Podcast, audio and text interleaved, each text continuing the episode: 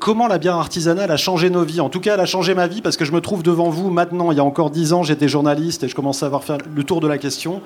Moi, j'ai commencé via le brassage amateur. Il faut voir ce que c'était que le paysage il y a dix ans. On trouvait la Lef, de l'Acro, de la Heineken.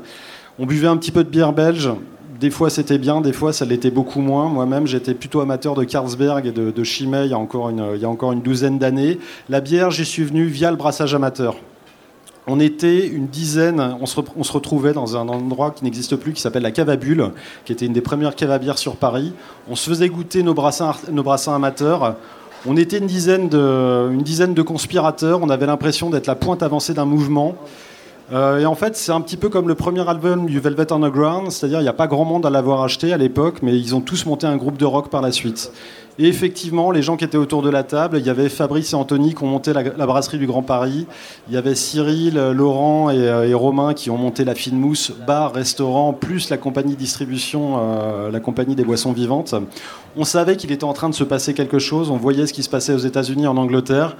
Il y avait déjà quelques brasseurs pionniers. Il y avait des gens comme Daniel Thiriez, il y avait Benoît Ritzenthaler de, de la Fine Mousse qui est présent sur le, de, pardon, Benoît Ritzenthaler de Pleine Lune, qui est présent sur le salon. Il y avait la brasserie corésienne et d'autres encore. Il y a 10 ans, il y avait quand même 200 brasseries en France. Aujourd'hui, il y en a 2300. Donc on a fait du chemin, il s'est passé quelque chose d'assez important. En fait, déjà, ce qui se passe, c'est que la bière a changé d'image en l'espace de 10 ans c'est devenu un vrai produit gastronomique complètement reconnu. Il y a dix ans, on organisait ce qui était un peu les, euh, les prémices de cet événement. Ça s'appelait les soirées maltais à l'époque. Quand on appelait la presse pour leur expliquer le concept, ils nous disaient nous, les fêtes de la bière façon unique avec de la viande soule partout, ça ne nous intéresse pas. Euh, donc au niveau communication, c'était mort. On n'arrivait pas du tout à les contacter. Ils ne comprenaient pas le produit bière. Ça restait la bière, le produit euh, à la française un petit peu, quoi. Le produit vulgaire, c'est le produit pour les masses ouvrières. Nous, on est bien élevés, on boit du vin. Heureusement, tout ça a beaucoup changé depuis, euh, depuis quelques années. On le voit dans les magazines. Tous les ans, il y a un dossier presse. En général, c'est en mai-juin. C'est l'époque où Heineken, Kronenbourg, Carlsberg mettent de la pub dans les magazines, euh, dans les magazines un petit peu chic, Le Point ou autre. Moi, j'ai eu l'occasion de, de signer dans Le Monde Magazine un dossier sur la bière. Et euh, c'était très drôle parce qu'on était entre un dossier sur des meubles que je pourrais jamais me payer euh, des vêtements de créateurs qui coûtent à peu près 2 euh, SMIC le maillot de bain. Et donc on plaçait comme ça doucement. Et aujourd'hui, c'est vrai que l'image de la bière, elle a changé. C'est complètement acquis. Même au Plaza Athénée, ils, ont, ils font des desserts avec de la bière, ils publient les recettes, ils le mettent en avant. On a énormément progressé là-dessus. L'idée que la bière soit un produit goûteux, qualitatif, c'est complètement acquis. Maintenant, il y a des portraits, on voit des, des le brasseur, franchement, c'est le nouveau. Euh, c'est une valeur sûre pour les journalistes. C'est assez facile en même temps parce qu'il y a plein d'histoires à raconter. On peut faire des, portraits, on peut prendre leur tatouage en photo. Il y a toujours, des images assez cool à faire dans les, brasseries. Il se trouve que certains brasseurs sont des filles. Donc, ce qui est alors, il n'y a pas de bière de filles, on est bien d'accord. Il y a juste des bières qui sont faites pour des filles, mais niveau presse, ça permet toujours d'attirer un petit peu, de, les attirer un petit peu. Euh, ouais, cet aspect produit gastronomique, on le retrouve également dans le fait que la bière se retrouve à table. Et là, c'était pas gagné. Dix ans en arrière, je me trouvais en Italie. L'Italie, qui n'a pas forcément une grosse tradition brassicole non plus, quand la bière artisanale inspirée des États-Unis est arrivée avec les IPA ou d'autres produits, les Italiens qui sont vraiment sur leur approche de la gastronomie, c'est vraiment l'excellence du produit. Ils ont goûté, ils ont dit le produit est excellent, ils l'ont intégré tout de suite. Et dans des endroits assez improbables, dans des lieux touristiques comme dans des grands restaurants, tout de suite, il y a 10 ans, on trouvait des bières euh, assez, euh, assez prestigieuses. Enfin, je dis prestigieuses, pas forcément très chères, mais des bières d'excellente qualité qu'on n'aurait jamais trouvées en France. Ça a mis le temps, mais aujourd'hui, on commence à se rendre compte que ça a sémé un petit peu partout. Alors, tant qu'à parler de sommellerie, la sommellerie française, la sommellerie, c'est une discipline française qui a un petit peu d'un siècle maintenant très codifié, avec euh, des, euh, des mœurs très très bourgeoises. Il faut faire attention à ce qu'on dit quand on parle de vin, sinon, euh, sinon on subit un petit peu de mépris social. Et la bière progressivement fait son chemin. Alors, il y a quelques établissements spécialisés. À Paris en particulier, c'est pas les seuls, mais c'est quand même. Euh, bon, déjà, ils ont de l'ancienneté. Puis, moi, je trouve que c'est une des meilleures. Il y a la Fine Mousse Restaurant. La Fine Mousse, c'est un bar dans le 11e. Ils ont également un restaurant qui s'appelle La Fine Mousse, qui est positionné gastro et qui vous propose des accords avec de la bière. Tous les plats avec de la bière. On peut faire la grande tournée avec huit plats différents.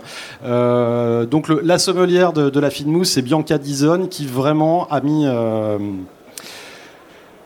tous les jours, tous les jours officie là-dessus, tous les jours fait des choix avec Victor Leclerc, le cuisinier. C'est Victor qui commence à, qui fait ses courses, qui élabore ses plats. Il y a une discussion avec Bianca et au jour le jour, les accords sont proposés comme ça. Je veux dire j'ai jamais été déçu. Je paye pas à tous les coups quand je vais là-bas, mais quand même, j'ai jamais été déçu. Là, je vous ai montré mes, mes bouquins. Je vais vous mettre mon logo. Voilà. C'est mon logo, je l'aime bien. Il y a du rouge, c'est cool. Euh, Ouais, voilà, pour le changement d'image de la bière, déjà, on a fait des, euh, grands pas. Ce qui s'est passé depuis 10 ans, qui s'est passé depuis 10 ans, qui est intéressant et qui a beaucoup contribué justement à cette montée en, cette montée en qualité, cette montée en image de la bière, c'est cet aspect à la fois fondamental et expérimental. Quand je dis fondamental, c'est-à-dire que la bière, c'est quand même un produit qui fait 2 milliards de chiffres d'euros par an en France. Dix ans en arrière, vous demandiez aux gens dans la rue comment on fait de la bière, personne n'en savait rien. On vous disait jus de houblon ou jus de malt, et tu dis ouais mais c'est quoi le malt? Ah, le malt, c'est avec ça qu'on fait du whisky. Et c'est vrai qu'il y a une espèce de culture générale de la bière qui s'est développée. Dix ans en arrière, les articles dans la presse sur le. Je suis un ancien journaliste, donc euh, je me permets d'avoir la dent un petit peu dure sur. Euh, quand c'est mal fait, les articles dans la presse, c'était toujours des histoires de, de houblon torréfié, euh, de, enfin, tout était mélangé, la torréfaction, la fermentation, c'était toujours assez épouvantable d'un point de vue technique. On essayait de repasser derrière, mais ça marchait pas. Je pense que tous les trois jours en France, il y a un article qui est titré La bière se fait mousser. Bon, ça, ça me fait pleurer des larmes de sang, ça m'énerve un petit peu. Mais c'est vrai quand même que les contresens techniques, c'est passé. Tout le monde aujourd'hui, ou presque, a goûté de l'IPA. Tous ceux qui boivent de la bière de façon habituelle ont goûté des trucs, sans forcément s'y retrouver, sans forcément comprendre exactement de quoi il s'agit, mais ils ont un petit peu élargi la, la gamme de leur choix de ce qu'ils peuvent boire. C'est vrai qu'on peut, dans les, même dans les, dans les bars grand public et même dans les grandes surfaces, aujourd'hui, on trouve un choix qui est assez surprenant. Je me souviens de la première fois que j'ai vu une IPA dans un Monoprix, dans une grande surface. C'était le Monoprix près de chez moi, c'était il y a six ans, c'était la Punk IPA de Brewdog, et c'était une révolution. Et tous les six mois, je fais un comptage de ce qui est proposé dans ce même Monoprix. C'est histoire de voir comment le marché suit. Euh, le dernier comptage, j'avais 17 références de Pale Ale et IPA avec euh, trois ou quatre références locales de brasseries euh, parisiennes ou euh, en tout cas de, l'île de France. Donc là-dessus, c'est assez stupéfiant cette évolution. Je suis toujours surpris. Ce qui est, assez marrant, c'est que ça a permis aussi, moi déjà en tant que brasseur amateur, ça m'a permis de redécouvrir des fondamentaux comme c'est quoi en fin de compte l'orge? Il y a dix ans, j'en savais rien du tout ce que c'était que l'orge, je ne savais pas à quoi ça ressemblait. On redécouvre l'avoine, l'avoine qu'on trouve dans des styles comme la haute mille et tout ça. et on a un peu de 10 000 ans de civilisation agricole derrière nous. Et on avait, en espace de 50 ans, on avait perdu tout ça. On va arrêter de se raconter d'histoire. On est juste des abrutis avec des smartphones. Hein. Si jamais c'est l'apocalypse demain, on est un foutu de se débrouiller. On ne sait pas faire à manger. Juste, je sais faire de l'alcool. Donc je suis devenu dealer en chef dans un monde post-apocalyptique. Ça peut être intéressant. Je peux créer une secte et autres. Mais disons que moi, j'ai eu, c'est le cas de beaucoup de brasseurs amateurs, et en tout cas, moi, c'est le plaisir que j'ai eu. C'était un côté un petit peu scientifique frustré de, de vraiment redécouvrir les fondamentaux. C'est quoi ces céréales? À quoi ça sert? Comment ça marche? Qu'est-ce que c'est que le maltage en fin de compte? On redécouvre la magie de la fermentation. La fermentation, c'est des microbes qui font glou-glou, qui transforment le sucre en alcool. Bah, ça a l'air tout bête comme ça, mais, euh, mais c'est ça aussi qui a fondé un certain nombre de civilisations. Euh, L'Égypte, la Mésopotamie, tout ça, c'est des, des, cultures qui ont été fondées sur le fait de pouvoir produire en grande quantité du grain et de le transformer en drogue. Ouais, parce qu'il faut qu'on arrête de se raconter des histoires. On n'est pas juste des esthètes, on est aussi un peu alcoolique. Hein, avec, euh, oui, c'est comme le, monde du vin aussi. Faut il faut qu'ils arrêtent aussi de se raconter des histoires. On aime bien ça quand même. Hein. La bière sans alcool, c'est bien. Je trouve qu'on en parle beaucoup depuis 2-3 ans, mais euh, en réalité, on n'en boit pas beaucoup. Sauf quand on est malade. Et encore. Pardon Non, mais euh, la question, c'est pourquoi la, bière sans alcool en craft prend si peu? En fait, elle prend. Elle prend, mais euh, je pense que le cœur de cible du craft n'est pas vraiment des gens qui boivent de l'alcool. Et quelque part, pour le grand public, euh, les brasseries artisanales le font mieux en termes de distribution. Je ne dis pas qu'elles sont meilleures, les brasseries, les brasseries industrielles, mais si tu bois du sans-alcool, si tu es enceinte euh, et que tu veux boire que du sans-alcool, euh, tu iras plus facilement, je pense, en grande surface à côté de chez soi. Mais c'est vraiment quelque chose qui se développe, hein, par ailleurs, qui n'est pas négligeable. Après, le problème, c'est que les gens qui veulent du sans-alcool veulent du 0-0 et en craft, c'est très difficile de faire du 0-0. Ça coûte cher, c'est des grosses installations, euh, c'est plus facile de faire du 0,5. Mais les gens qui veulent boire du sans-alcool aujourd'hui veulent boire du du 0% euh, d'alcool. J'en profite pour dire qu'on a une conférence sur le sans-alcool demain à 14h. Merci. Absolument. Venez. Conférence un petit peu technique, mais je pense qu'il va être assez passionnante. Ouais, l'aspect fondamental, l'aspect expérimental aussi. Déjà, le craft, ça a permis de redécouvrir un truc incroyable, l'amertume. Pendant des années, l'amertume, c'était un goût considéré comme dégueulasse. Quand j'étais petit, le seul truc amer qui existait, c'était le Schweppes et les endives. Et je trouvais ça dégueulasse. Et en fait, la plupart des gens sont restés un peu dans cette idée-là. Le, le créneau des apéritifs amers, c'était vraiment un truc de niche. C'était un truc de vieux. Il y a des marques comme ça qui sont restées assez longtemps. Et tout à coup, l'IPA est arrivé. Alors l'IPA, la première expérience, c'est une expérience d'abord, hein, avant même de vouloir faire de la hype, de vouloir faire un truc qui est dans le vent, c'est première fois qu'on goûte une IPA, on fait ah c'est très amer, on fait eh mais en fin de compte, c'est pas mauvais, l'amertume en fait ça peut être bon. C'est surtout qu'il y a un travail. On a appris à retravailler l'amertume. Le succès du spritz participe exactement de la même chose. C'est-à-dire, c'est une des saveurs fondamentales qui, pendant longtemps, c'est assez cyclique les goûts. Hein. Il y a des époques où on adore le sucre. On est en train de sortir d'une époque très sucrée qui a duré des années 60 jusqu'à jusqu'à maintenant pratiquement. Et on est dans une époque où on réhabilite l'amertume. Ça, c'est un truc qu'on voit avec la bière, qu'on voit également avec le chocolat noir. Le chocolat noir, il y a 10 ans, ça se faisait pratiquement pas. En termes de, marché, ça existait quasiment pas. Les endives, les, euh, le spritz, tous les apéritifs amer comme ça, ça marche vraiment, c'est vraiment porté. Un certain nombre de sodas amers aussi sont en train de se développer, ça marche très très bien, y compris des, euh, sodas sans alcool. Euh, bah, disons qu'il y a une puissance, il y a une puissance aromatique de l'amertume quand même donc là, il y a l'amertume, il y a l'acidité. Alors ça, j'aime beaucoup. Je pense que vous connaissez les bières, les bières acides. si vous connaissez pas, que vous devez absolument goûter quelque chose, allez chez Espebay qui se trouve au fond de la halle. Ils ont une bière qui s'appelle la Surette. Incroyable. Incroyable. On y était, on y était tout à l'heure. Euh, ce qui est assez surprenant, la première fois. En fait, les bières acides, pour faire de la bière, on va utiliser une levure qui s'appelle la Saccharomyces cerevisia. C'est la même levure que la levure de boulangerie pour le pain. On a des souches différentes, mais c'est cette bestiole-là qui va transformer le sucre en alcool. Quand on va faire des bières acides aujourd'hui, on va jouer avec des, des microbes qui s'appellent des lactobacilles. Les lactose, ça sert à faire du fromage, ça sert à faire du yaourt, ça sert à faire de la choucroute. Et nous, on va jouer avec pour faire de l'acidité lactique. C'est pas la même chose que le citron, c'est pas la même chose que le, que le vinaigre. Ça donne un côté un petit peu frais, un petit peu piquant. C'est assez marrant parce que quand on fait goûter ça à des gens qui découvrent vraiment, ça peut être très choquant. Pourquoi? Parce qu'en fait, cette acidité-là, c'est tout ce qu'on a éliminé quand on s'est mis à pasteuriser la bouffe, quand on s'est mis à avoir des frigos, quand on s'est mis à avoir de la nourriture sous plastique. Donc c'est quelque chose qui avait complètement disparu de notre alimentation, alors que nos ancêtres ont bouffé ça pendant 10 000 ans. Tout ce qui était fromage, tout ce qui était hareng, euh, les poissons, pendant des siècles, on s'est alimenté, les protéines venaient essentiellement des poissons, toute la façade ouest de la France. Et le reste du monde, de toute façon, c'est l'odeur de quand vous allez dans une épicerie africaine, euh, africaine asiatique, une odeur un petit peu bizarre qui tourne autour de la viande ou qui tourne autour des, légumes séchés, euh, des fruits séchés. C'est ça en fait, c'est la lactofermentation. On avait encore ça via les cornichons. C'est à peu près le seul truc qui restait. Et aujourd'hui, on, redécouvre ça. Il y a tout un mouvement d'ailleurs au-delà de la bière sur la lactofermentation. C'est devenu, euh, il y a pas mal de sites justement de do it yourself pour, pour conserver soi-même ses légumes de jardin. Et c'est assez marrant parce que la bière est un terrain pour euh, justement redécouvrir certains fondamentaux et expérimenter. C'est-à-dire qu'on va faire de la bière acide et on va rajouter de la mangue ou de la goyave, un truc qu'on n'avait encore jamais fait.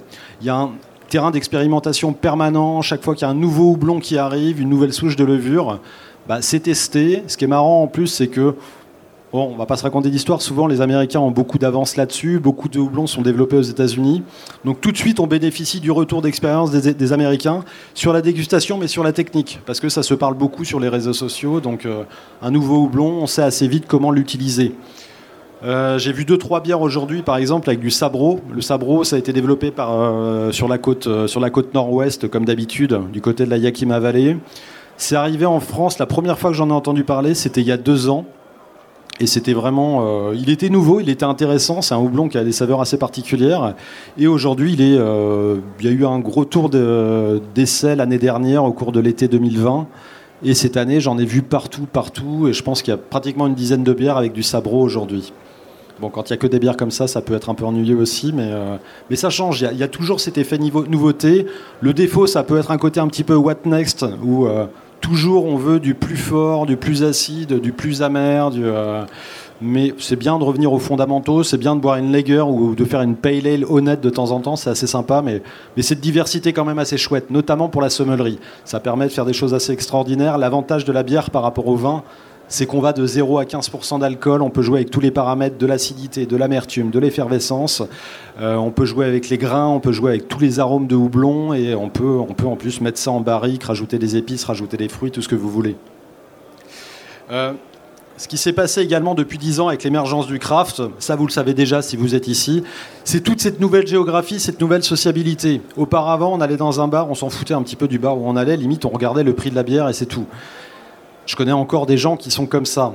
En fait, à partir du moment où on commence à mettre le doigt dedans, c'est difficile de revenir en arrière. On n'a pas envie d'aller dans un bar lambda où, euh, quand vous demandez une lager, on vous dit une quoi?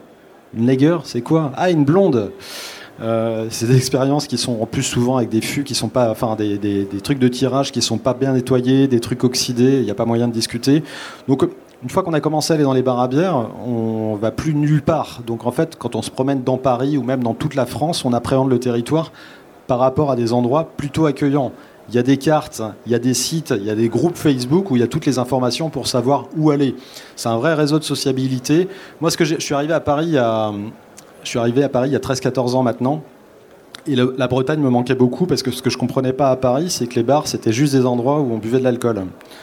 Je disais, mais, c'est pas ça un bar. Un bar, c'est un endroit où tu vas, puis à la fin, euh, tu causes, tu causes avec des gens d'ailleurs assez vite. Et en fait, il a fallu qu'il y ait des, des bars à bière qui s'installent un petit peu partout pour que je retrouve ce type d'ambiance qu'il y avait dans les bars de façon habituelle dans les bars bretons.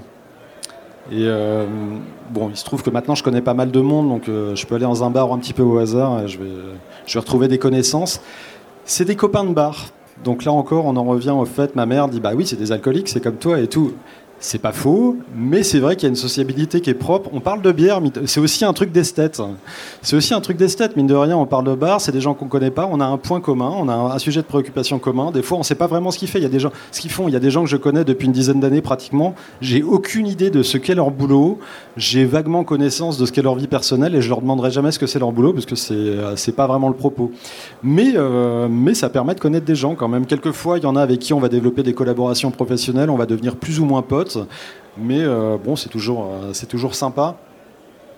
Euh, et, c'est vrai que même à l'international, on le voit de toute façon, on le voit moins en ce moment parce qu'ils sont pas trop là, mais on voit beaucoup d'Américains, par exemple, passer dans les établissements. Ils le savent, beaucoup d'Américains préparent leur voyage en France en regardant les établissements. Bon, bah, c'est comme tout le monde, hein, ils regardent les notes sur Google, sur Facebook, mais voilà, on peut, on peut quand même faire des voyages un petit peu comme ça. Moi, en vacances avec la famille, il arrive régulièrement que sur la route, je dis tiens, c'est incroyable, il y a une super brasserie qui se trouve à juste 5 km. C'est complètement un hasard si on faisait un détour. Et souvent, j'oriente un petit peu les, euh, déplacements de mes vacances comme ça. Euh, sur, euh, il y a un truc nouveau qui est apparu, c'est-à-dire qu'auparavant, les, bières, elles étaient, on disait, c'est les bières belges. Heineken, on disait, c'est une bière hollandaise.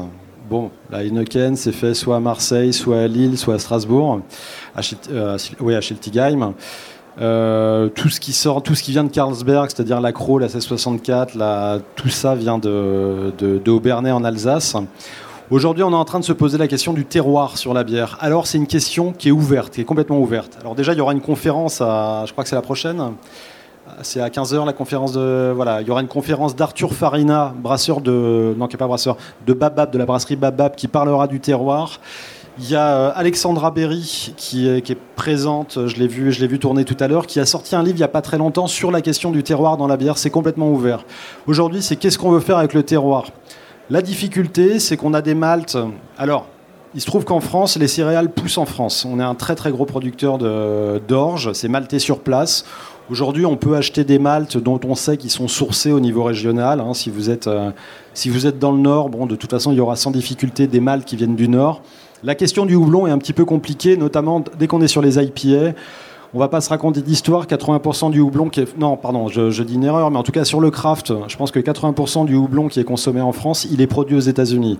C'est produit sur la côte nord-ouest, que ce soit l'Oregon, le nord de la Californie, le euh, l'État de Washington, qui est la grosse, grosse zone de production de houblon. Donc c'est vrai que l'aspect terroir, pour l'instant, ça bloque un petit peu, mais en même temps, la question est ouverte. Les Alsaciens sont en train de replanter, de refaire des, de refaire des surfaces. C'est pareil dans le Nord. On a tout ce mouvement aussi de néo-houblonniers. Souvent, c'est des maraîchers, des petits agriculteurs ou simplement des gens qui se lancent euh, ex nihilo, qui plantent, qui commencent par planter un hectare et progressivement vont sur, euh, s'équipent et vont sur 2, 3, 4 hectares. L'idée, c'est d'avoir une production locale de houblon qui soit sourcée régionalement et qui permette d'alimenter des brasseries régionales. Ce qu'on voit en plus, c'est que la qualité est plutôt intéressante. Il ne faut pas se planter sur ces variétés de houblon. Donc il y a justement ce travail à faire pour savoir quelle variété est adaptée au terroir. En Bretagne, alors bon, moi je, parle toujours Bretagne, mais c'est les, les, exemples que je connais le mieux. Et c'est aussi là peut-être la région où l'intégration est la plus aboutie vu qu'on a deux, trois malteries artisanales maintenant qui sont en train de monter en production sur les quantités. Euh, on a pas mal de planteurs de houblon, donc aujourd'hui on a des bières, qui, des bières bretonnes qui sont 100% locales. C'est pas tant une question d'exclure les autres du marché, de pas vouloir les intégrer, mais c'est histoire d'avoir de la cohérence aussi sur le propos. La bière bretonne, en fait, en Bretagne, ils étaient un peu précurseurs sur la bière artisanale. Déjà, la première brasserie vraiment, comme on considère une brasserie artisanale aujourd'hui, c'était Coref en 1984 qui s'inspirait des exemples britanniques. Et il y a eu, euh, il y a eu Lancelot par un, euh, un, petit peu plus tard dans les années 90. Et c'est vrai que le tissu local est très très dense. La bière bretonne, je dirais, ne sort pratiquement plus, à part les gros comme Lancelot qui, euh, qui exportent un peu en France et ailleurs. sinon, toutes les micros, toutes les crafts bretonnes ne sortent pratiquement plus du, territoire breton parce que c'est consommé sur place. Il y a quelques années, c'est la brasserie Barry, la Brest, qui Benoît Cor, qui me disait Bon, là, j'ai racheté des cuves on va augmenter la prod de 40%, donc euh, on, va commencer à l'envoyer un petit peu à Paris. Et je le vois un an plus tard, je lui dis écoute, je la vois pas ta bière, il me dit bah non, Brest a tout bu. La question, c'était même pas de pouvoir l'envoyer jusqu'à Rennes, c'était Brest avait absorbé tout ce qui était consommé. Il y a encore, c'est incroyable, on vit une époque où il y a une, filière qui est en train de se créer et qui a une marge de croissance, qui a, une croissance de 15% par an. On voit ça, on voit ça une fois par génération. Hein. C'est assez, euh, stupéfiant. Ça rappelle, euh, Internet dans les années 90, sauf que là, ça se bâtit sur quelque chose de très concret. On a vu des courbes de croissance similaires comme ça aux États-Unis, avec 20 ans d'avance sur nous. La courbe est toujours en train de ralentir, mais la courbe est toujours en croissance. Donc je pense qu'on a en nous aussi, euh, on a été un petit peu long à démarrer, mais je pense qu'on a encore 10-15 ans de croissance minimum. Hein. C'est un secteur quand même. On voit que c'est sain, on voit que c'est plutôt stable. Euh, le retour du confinement, enfin le, retour d'expérience des différents confinements, c'est que euh, ils ont baissé, il y a une baisse de façon générale, mais les brasseries ont développé les choses différemment. Alors je disais, le terroir, ça peut s'articuler par rapport à des ingrédients, ça peut s'articuler par rapport au fait de rechercher une typicité. Par exemple, sur les levures, par exemple, sur euh, toutes les bactéries, toute, la flore microbienne qu'on trouve dans l'air, qui vont permettre de faire des brasseries, des, des bières spontanées, par exemple. Euh, je ne sais plus si la brasserie La Fabule est présente. Je crois qu'ils étaient prévus pour autant, mais euh, je les ai pas vus. Non, je les ai pas vus aujourd'hui, et c'est bien dommage. La brasserie La Fabule, c'est une brasserie qui se trouve dans l'Est. Ouais, c'est un endroit entre Paris et Strasbourg. Je descends jamais de voiture, donc je ne sais pas où c'est exactement.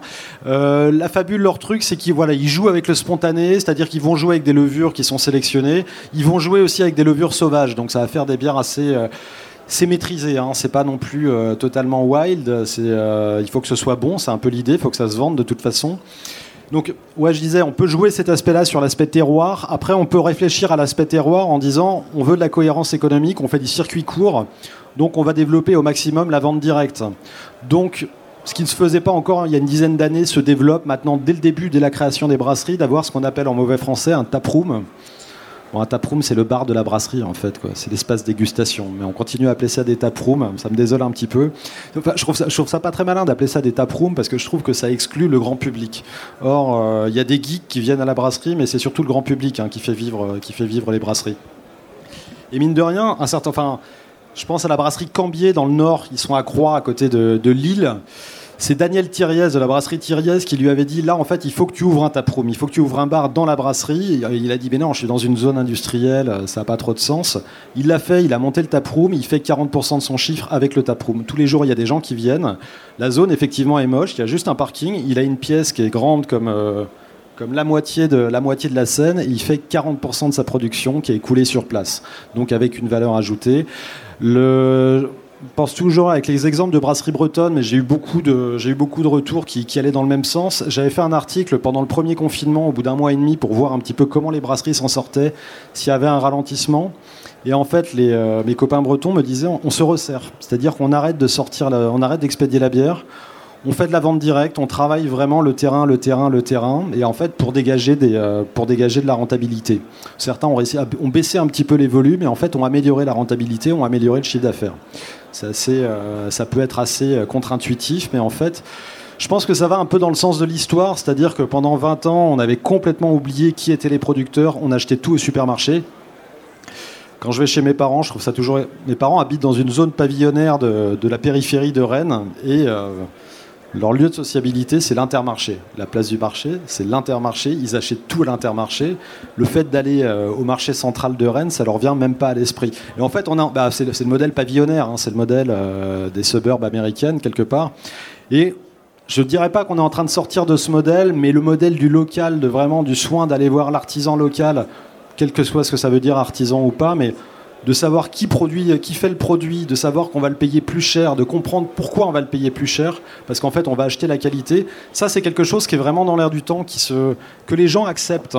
Autant la bière artisanale il y a 10 ans c'était un peu un truc de geek, c'était des, des Parisiens qui avaient des moyens, c'était des caves à bière où les gens rentraient, ils achetaient pour 100 balles de bière sans même se poser la question. Aujourd'hui on a des paniers qui sont moindres, mais ils sont plus nombreux. Le profil a complètement changé. De gens qui roulent pas forcément sur l'or, mais qui sont prêts à mettre 3,50 euros, 4 euros pour euh, pour, une bière de 33 centilitres qu'ils vont boire chez eux. C'est quand même assez nouveau. Euh, il y a 10 ans, le prix de la bière était quelque chose qui faisait vraiment tiquer. Aujourd'hui, c'est compris, c'est admis. On comprend qu'on est sur une qualité supérieure. C'est comme quand on achète du vin à 3,50 euros la bouteille en grande surface, ou euh, bon, on est chez un producteur qui vous la vend à 15 balles. Il y a une bonne raison. Non, des fois, même à 15 balles chez un producteur, ça peut être dégueulasse aussi, il faut dire les choses, mais mais il y a une bonne raison. Merci Guirec, mais si on veut passer aux questions, c'est maintenant. Alors si, si, si quelqu'un a des questions, qu'il parle maintenant, ou qu'il retrouve Guirec quelque part sur un des comptoirs. Vous, me retrouverez sur les... ne faites pas les timides. Est-ce que quelqu'un euh, veut, intervenir pour dire quelque chose, une émotion que ça a créé Est-ce que ça a changé vos vies? Moi, je connais, un, je connais un bébé Paris Beer Week. D'un couple, couple, qui s'est rencontré sur une, sur une édition précédente il y, a, il y a 4 ans maintenant. Deux bébés même. Deux bébés. Ouais. Donc on a deux bébés Paris Beer. Ils l'ont appelé Beer. Non, c'est pas vrai. Paris, c'est Beer. Euh, des, questions? Sinon, c'est moi qui vais les poser. Ça va être gênant. Non? C'est ah, ah, ah, Monsieur, ah, si, vous avez une question? Tout à l'heure. Ah. T'as une question? Je suis sûr que tu as une question. Eh ben moi j'ai une question alors. Euh, parce que tu dis que du coup euh, ça a changé ta vie, mais est-ce que tu te souviens précisément de la bière artisanale que tu as bu le jour où tu te dis en fait c'est ça que je veux faire? J'ai un, alors j'ai un copain qui s'appelle Gabriel Thierry qui, il y, a, il, y a, 10 ans maintenant, il avait fait un bouquin sur les bières du Nord. Et comme moi j'étais journaliste et j'ai été correcteur aussi sur les articles, j'ai relu son bouquin et il m'avait renvoyé une caisse avec des bières. Dans cette caisse, il y avait une bouteille d'Étoile du Nord de Daniel Thiriez. Donc je goûte cette bière dont je ne connaissais rien. L'Étoile du Nord, c'est une saison, c'est le style saison.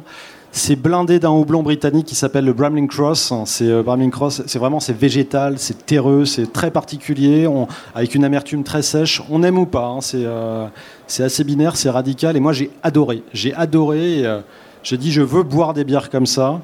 Je commençais tout juste à brasser en amateur à l'époque. Je me disais, je, veux apprendre à faire des bières comme ça. J'ai jamais réussi à faire un clone de la. Mais en fait, c'est en cherchant cette bière euh, que je suis tombé sur la cavabule par, par, hasard. C'est-à-dire, je savais que dans cet endroit-là, ils vendaient de l'étoile du Nord, et c'est là que j'ai rencontré plein de gens et que mon mon destin c'est mon destin c'est noué. Donc euh, l'étoile du Nord et ça reste une de mes bières préférées. Dans tous les ateliers que j'organise, pratiquement tous les ateliers, il y a toujours de l'étoile du Nord et c'est assez marrant parce que c'est une sorte d'étalon. L'étoile du Nord a un niveau d'amertume qui est assez poussé, ça doit taper à 50-60 ibus peut-être. Aujourd'hui, quand je la passe, il, peut, y avoir une ou deux personnes qui n'aiment pas. On n'est pas, on pas obligé de tout aimer.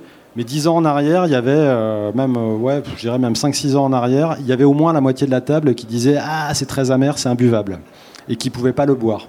Le seuil de tolérance à l'amertume a vraiment monté. Mais vraiment, tu le vois sur toute la population. J'ai été consultant pour Métro, le, distributeur sur, euh, sur des histoires de bière. Eux font des tests consommateurs.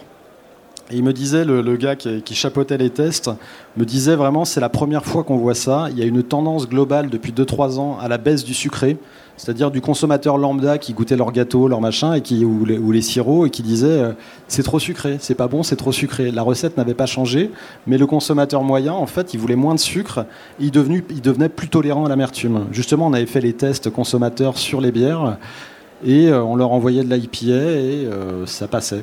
Bon, l'IPA de métro, je vous déconseille, c'est pas terrible. Hein, mais... Je ne l'ai pas validé. J'ai mis un, je l'ai validé en mettant un, un espèce de veto en disant bon, il faut bien l'envoyer, mais je n'approuve pas ce qui se fait. Il y a bien mieux, il y a bien mieux aujourd'hui. Merci. Est-ce que depuis, vous avez une question que vous aimeriez poser? Il nous reste 5 minutes.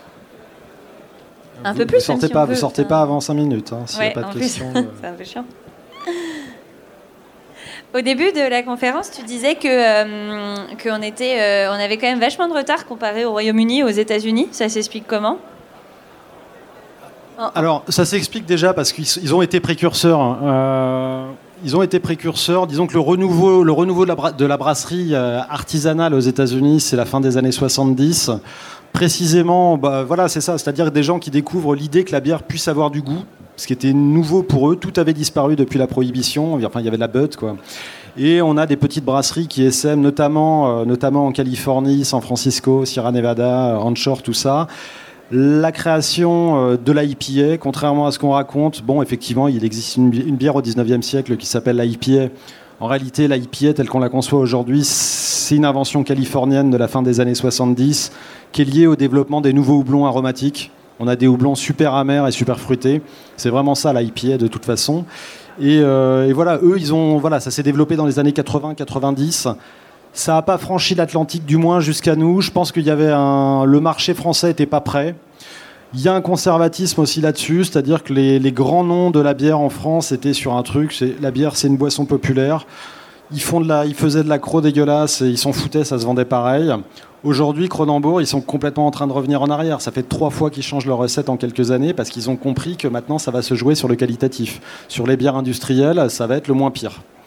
Celui qui, celui qui va rester en place. la bière industrielle en France, perd. Euh, ça fait 10-15 ans qu'elle est en baisse constante. C'est-à-dire tous les ans, ils perdent 3% à peu près euh, parce qu'il y a une désinfection désaffection du public pour ce type de bière-là un petit peu fadasse qui fait son job, hein, qui correspond à une fonction. C'est pas très cher en plus, mais bon, voilà.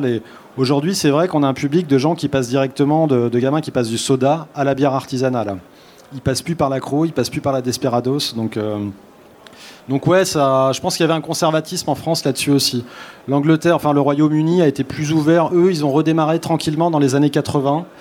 Euh, avec, euh, je n'arrive pas à me remettre le, nom de, la première IPA moderne euh, au Royaume-Uni, qui était la, qui avait un nom indien, la Rajpur, quelque chose comme ça. C'est pas grave, je vois très bien l'étiquette, mais, c'est dans ma tête seulement. et non, bah, il y a eu Brewdog, Brewdog qui a mis un gros coup d'accélération aussi il y a, ouais, il y a, a 10-15 ans maintenant peut-être. Le fait, il y a il faut des locomotives, il faut des locomotives pour en parler, pour mettre ça en avant. Euh, aujourd'hui, c'est plus le marché du craft en France au petit doigt mouillé parce que c'est très très difficile à évaluer. C'est les, euh, les, syndicats, de, les organisations professionnelles de brasseurs qui arrivent plus ou moins à faire des évaluations. Ils nous disent c'est autour de 7-8%, le marché du craft. Le marché des petites brasseries en fin de compte, mais qui est porté par une croissance de 15%. Aux États-Unis, c'est 20% à peu près. Le craft représente 20% du marché la définition du craft américain n'est pas exactement la même. Mais c'est pour ça qu'on a encore de beaux jours devant nous. Quoi. Maintenant, le truc est installé, l'image, elle est là, il y, a toute une filière qui est en train de se constituer. Euh, c'est-à-dire une filière parallèle. Il y a la filière des grands brasseurs qui font des, voilà, qui, euh, qui ont des contrats sur des quantités phénoménales de malt et de houblon. Et effectivement, il y a la petite brasserie, les petits brasseurs qui représentent que 7-8% du marché, mais par contre qui sont super impactants en termes d'image. Il y a cinq ans, le il y a 4 ans, le directeur de la communication de Cronenbourg disait, euh, Philippe Collinet, disait euh, les IPA de toute façon c'est pas mon public mon public euh, il aime pas l'amertume il trouve ça dégueulasse bon l'année dernière ils ont sorti de la ils ont sorti la 1664 IPA et la 1664 Lager non filtrée et non pasteurisée c'est-à-dire ils savent très bien ce qui est en train de se passer ils voient très bien le marché Heineken a racheté la brasserie Gallia brasserie parisienne euh, qui avait démarré il y, a, ouais, il y a 10 ans de ça à peu près, qui a démarré progressivement. Et voilà, Heineken, ils ont, ils ont essayé de développer leur propre Pelfort IPA qui était, euh, qui était dégueulasse et qui n'a pas marché. Euh, donc à la place, ils ont racheté Gallia, ce qui était beaucoup plus simple, d'acheter une brasserie, une marque déjà bien installée. Donc voilà, c'est marrant, des petits acteurs comme ça ont vraiment euh, attiré l'attention des géants mondiaux, parce que quand on parle de Carlsberg, euh, quand on parle d'Heineken, c'est quand, euh, c'est quand même des géants avec des chiffres d'affaires à plusieurs dizaines, plusieurs centaines de milliards par an. Oui, donc les petits hectolitres de chez Gallia, à la base, euh, ça devait pas trop les intéresser. ça les intéresse parce qu'il y a un savoir-faire, mais bon, directement, quand ils ont acheté Gallia, ils ont acheté une, euh, ils leur ont payé une usine derrière. Ils disaient non, on prend une prise de participation minoritaire, mais quand même, on vous achète une usine à 4 millions d'euros. Tu dis oui, bon, là tout le monde avait compris déjà à ce moment-là. Après, je veux dire, moi, je, bon, euh, ça fait longtemps en fait que j'ai cessé de porter. Je joue plus aux questions artisanales versus industrielles. Toutes les brasseries qu'on a aujourd'hui, en fait, sont des reproductions à petit modèle de ce qui se fait chez Heineken. Euh, moi, j'ai visité l'unité de production de, de Cronenbourg, la C64 brute la différence principale, c'est qu'en fait, leurs bières sont brassées à 10-12% d'alcool. Ensuite, elles sont coupées à l'eau, elles sont pasteurisées, elles sont diluées, donc c'est pas très intéressant. Mais leur bière brute, sortie de cuve de fermentation, c'est bon. La C64 brute, c'est bon. Les brasseurs disent heureusement qu'ils ne la vendent pas celle-là, sinon on est mort. S'ils décidaient de vendre ce type de bière, ils tueraient tout le monde. Donc c'est pour ça qu'il faut profiter pour l'instant qu'il y a un marché qui se développe très fort pour s'installer en tant que marque. Et l'avenir de la petite brasserie aujourd'hui, en fait, c'est de devenir des vrais industriels. C'est-à-dire que l'industrie, c'est pas un gros mot. L'industrie, l'avantage, c'est qu'il y a un contrôle qualité, il y a des procédures. Ça veut dire aussi qu'il faut une certaine éthique dans le travail. Moi, j'entends des trucs sur des brasseries qui, euh, niveau social, c'est pas toujours ça, payent pas forcément toujours bien les gens, peuvent être un petit peu olé olé sur le, cadrage juridique euh, des contrats, des collaborations. Donc, c'est pas plus mal de s'inspirer de ce que font les gros si, euh, si c'est bien fait, quoi. C'est un très joli mot de la fin. Et à côté, on voit aussi des modèles de toutes petites. Et après, je m'arrête.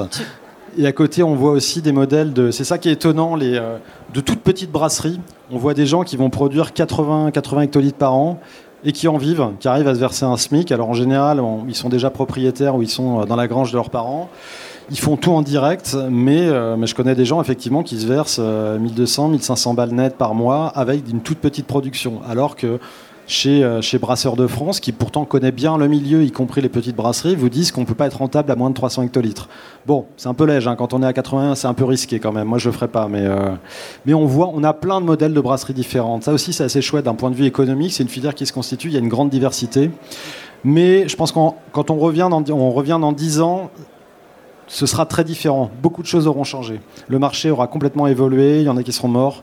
Il y en a qui auront grossi, qui auront été vendus, et je ne me permettrai pas de juger quelqu'un à qui on propose un chèque de plusieurs millions d'euros.